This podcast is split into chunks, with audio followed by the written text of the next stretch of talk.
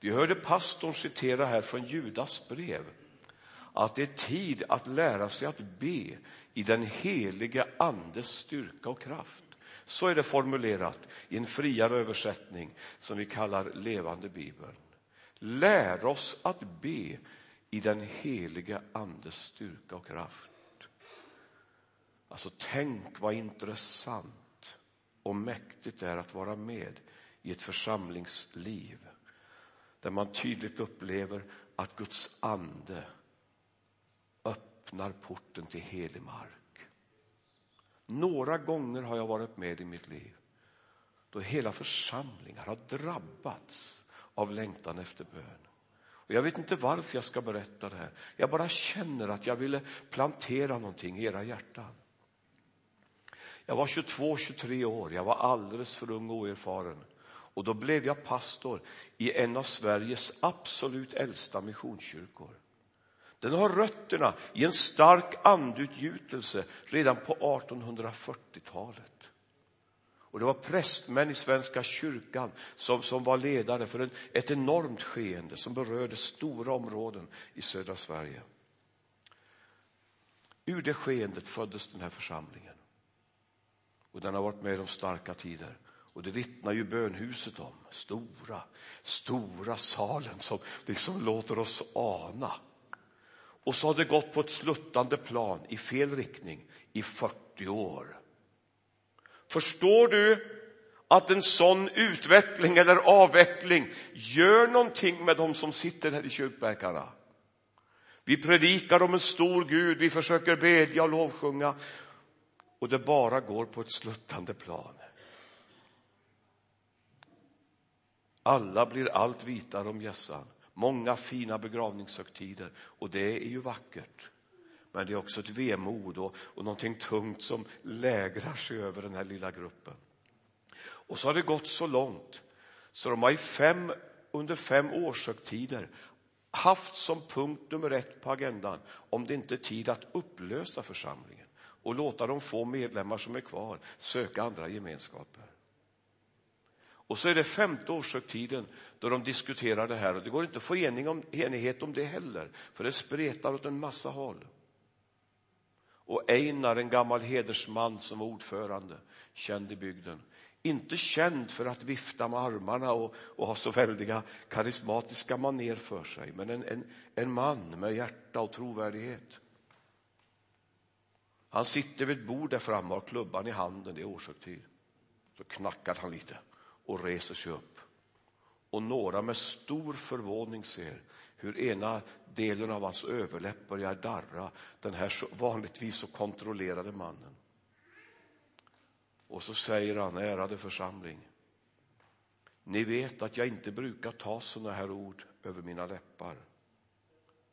Men jag tror att Gud har talat till mig i natt. Så börjar han gråta. Och jag har ett förslag till församlingen. Vi ska ge Guds heliga ande en chans till i vår bygd. Så börjar han storgråta. Och då händer något märkligt. Hela församlingen börjar gråta. Jag har varit med om att många förslag har väckts. Och det finns många idésprutor i många kyrkor. Men tänk då det finns en profetisk klangbotten. Man känner att det, det här är någonting från Guds hjärta. Han säger det där, vi ska ge Guds anden chans till. Jag föreslår, sa han, att vi gör ett böneår. Och sen då det året är slut, då ska vi ha en månad med möten varje kväll. Och så säger den här gamle stadige missionaren, så får vi se vad Gud gör. Och det går en skälvning genom bönhuset. Och vice ordföranden ropar där nere, jag yrkar bifall! Och på liksom bara några sekunder så har den här slitna gamla församlingen svetsat samman. Vi ska ge Gud en chans till. Och det är klart, sådana beslut kommer ju bli väldigt personliga. Då är det inte församlingen i tredje person. Det är jag som står i, i sanningens ljus. Ja, jag kom dit den där andra vintern på grund av att en känd evangelist hade blivit sjuk. Och så kom lilla jag dit. Hade med mig en pojke som hade varit narkoman och hade varit frälst några veckor. Vi kom dit och försökte ha de här mötena. Jag minns första kvällen hur tafatt jag kände mig, hur dåligt det gick. Men jag sa, det jag hade hållit min lilla predikan, jag sa som Bertil Paulsson sa i min barndomsväckelsemöte. Jag slog ut med handen så här mot lilla salen bredvid. Och så sa jag, är det någon som vill ha samtal eller förbön så kan vi mötas här i bön, på böneplatsen då vi nu avslutar den offentliga gudstjänsten. Och jag sa det utan någon större förväntan. Då fick jag se någonting som jag har burit med mig det synintrycket under resten av livet. Jag ser Einar, gamla ordföranden där nere och vice ordföranden Göte där. Och då jag säger det här, då ser jag hur deras blickar möts över den här stora kyrksalen. Och så nickar de lite till varandra. Du vet vad vi har beslutat. Och så reser de sig samtidigt och går ut och möts i mittgången. Och jag ville bara säga idag, jag gratulerar församlingar som har ledare som visar sig vara riktiga ledare i avgörande ögonblick. Problemet i svensk kristenhet är nog till nittio procent en ledarskapsfråga, tror jag. Ledare. Plötsligt kommer två män gående mittgången fram, sida vid sida. De har kämpat ihop i trettio år där i bygden. Går tillsammans med böjda huvuden. Så kommer de förbi talarstolen där jag står och går mot lilla salen. Och då de går där med böjda huvuden, då händer följande. Församlingen reser sig som en man. Och så börjar man gå på dubbla led efter sina ledare. Jag såg det, jag var där. Och så går de in i stora bönesalen. Och på den tiden var det vanligt att man knäböjde. Det är ganska fint. Det är fint att lyfta händer. Det är fint att knäfalla. Alltså det, det gör också någonting med oss ibland. Att vi med kroppsspråk uttrycker saker inför Gud. De går in och böjer knä. I två stora ringar böjer man knä. Och det är som sagt inte högljutt, inte mycket hallelujarop, men om jag förstår saken rätt så mäts inte Guds kraft i decibel. Det kan vara starkt, så starkt så inga ljud ens orkar fram ibland. Så kan det bli.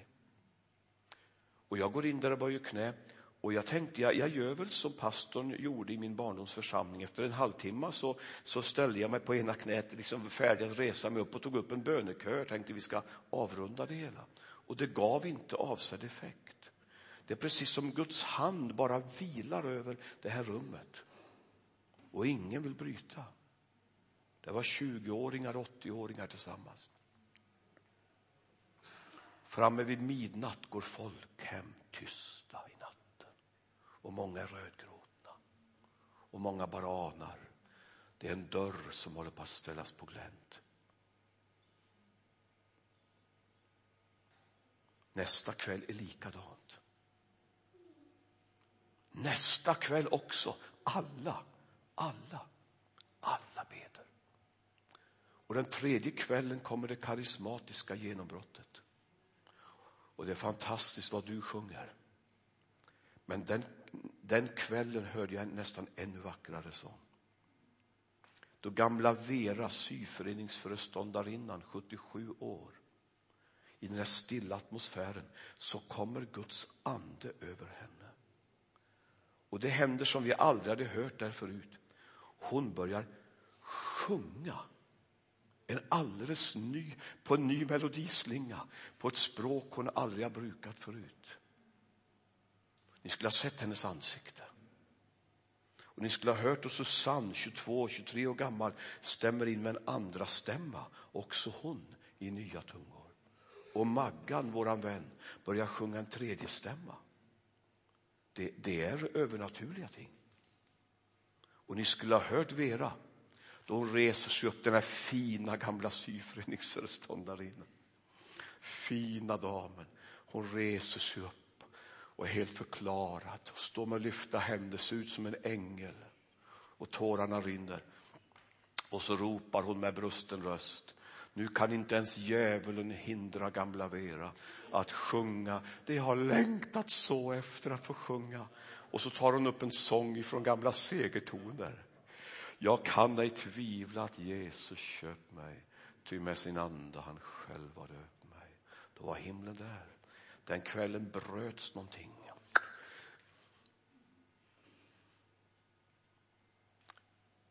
Det är vår ungdomskärlek, Agneta och jag, den där tiden där i den församlingen. Vet nu det var under år som låg framför.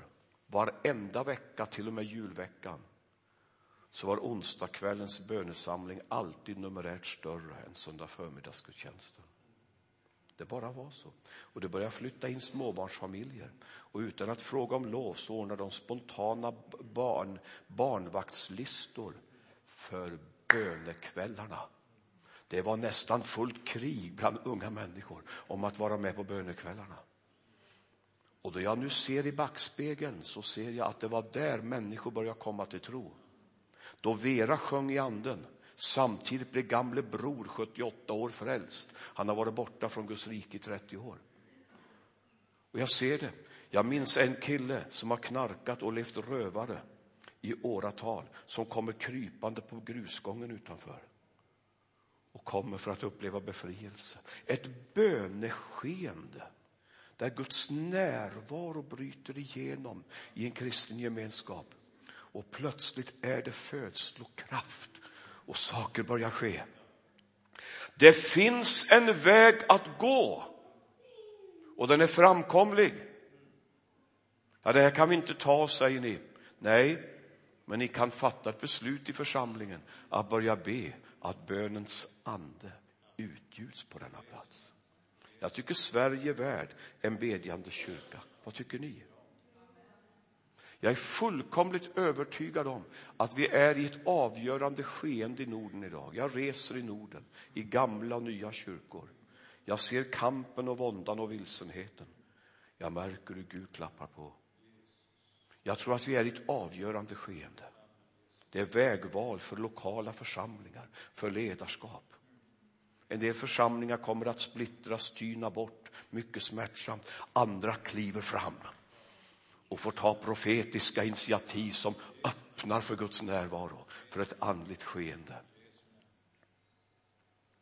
Vilken väg, vilken utveckling ska det bli här?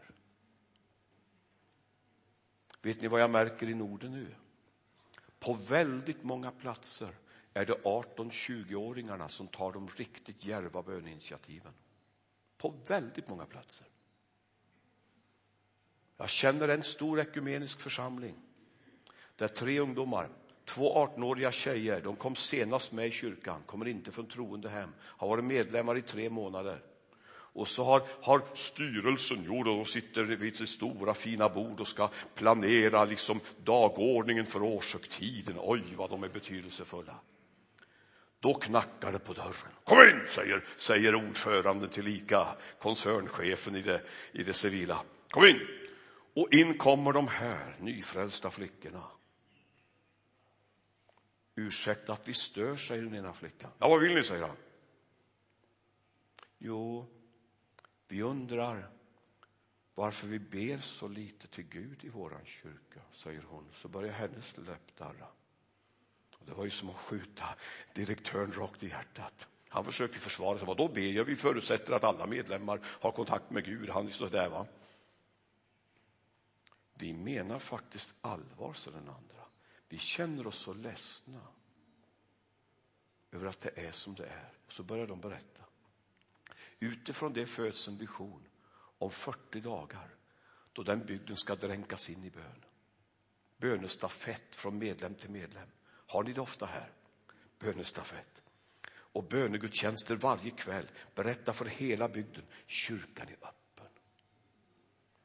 Och när de fyrtio dagarna har gått så säger ordförande: står ni med mig, ni övriga i styrelsen, att vi går till församlingen på söndag och pålyser fyrtio dagar till? Och hela styrelsen gråter. Jag, jag ser sånt här nu. Gud klappar på. och församlingar som vill kliver fram. Nu ska jag inte tala längre. Jag kände jag ville vittna så lite för er. Men jag har en bön från Bibeln som jag skulle önska blev den här församlingens bön under resten av året. Psalm åttiosex och vers elva. Visa mig, Herre, din väg. Jag vill vandra i din sanning. Behåll mitt hjärta vid ett ena, att jag fruktar ditt namn. Jag tar det en gång till. Jag ville få be in den i ditt väsens innersta. Visa mig, Herre, din väg. Jag vill vandra i din sanning. Behåll mitt hjärta vid ett ena, att jag fruktar ditt namn. Vad har Gud för väg för sitt folk idag i Norden? Finns det en väg framåt? Vad har Gud för väg för den här kyrkan? Talar Gud? Ger han er levande visioner?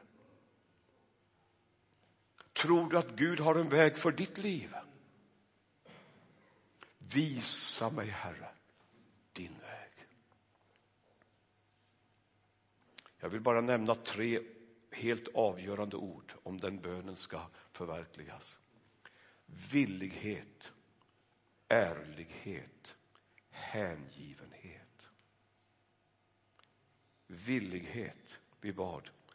Jag vill vandra i din sanning. Att söka Gud, det har att göra med att böja sig under hans vilja. Jag vill. Och börjar vi söka Gud och släppa loss vår längtan, då förs vi allihopa på olika sätt fram till avgörande brytpunkter där vi bara vet. Och där vi av Guds kärlek utmanas att fatta heliga viljebeslut. Jag vill. Jag vill. Jag har beslutat att följa Jesus. Jag tror att det finns en, en väldigt stort problem i svensk kristenhet. Och det har att göra med bristande överlåtelse. Och därför känns det ofta som det blir halvslutna cirklar i varandra. Inget blir riktigt vad det skulle bli. Var finns den där, den där fastheten som bottnar i ett verkligt medvetet beslut? Jag vet vad jag vill med mitt liv. Jag vill gå din väg, Gud. Tänk vad oerhört tydligt Jesus appellerar till, till viljan då han talar med människor om lärjungaskap och efterföljd. Om någon vill gå i mina spår. Och vi hörde om Bartimäus. Jesus sa inte, vad känner du för? Han sa, vad vill du? Det är det det är frågan om. Och då den förlorade sonen skulle få ordning på sitt liv, då sa han, nu vill jag. Nu vill jag. Nu vill jag. Jag vill bara tjäna dig, dig och ingen annan. Visa mig, Herre, din väg. Jag vill. Jag kände det jag vaknade i morse. Det är många här som under en längre tid har känt mycket tydligt. Det är dags för heliga beslut. Villighet, ärlighet. Jag vill vandra i din sanning. Hjärtats renhet, ärlighet i hjärtegrunden. Sanningen, det är Guds ord. Jag vill vandra i kärlek och lydnad till ditt ord. Och allt det där sammanfattas i ordet hängivenhet. Behåll mitt hjärta vid ett ena, att jag fruktar ditt namn.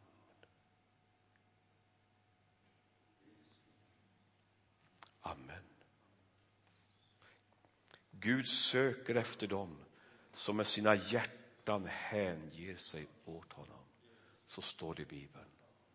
Gud söker ett folk idag med hjärtats hängivenhet. Behåll mitt hjärta. Det förutsätter att han har fått det. Behåll mitt hjärta.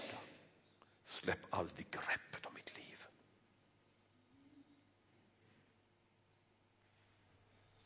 Låt oss be en gång till. Herre Jesus, jag ber att du tar ut det kalla och hårda. Du store hjärtkirurg, berör vårt väsens innersta. Du som verkar vilja och gärning. Vi ber om sanning i hjärtegrunden. Vi ber om renheten och hängivenheten som gör att vi kan se din väg, som gör att vi kan gå den, som gör att vi kan få vara med och förverkliga vad du har tänkt. Välsigna var och en.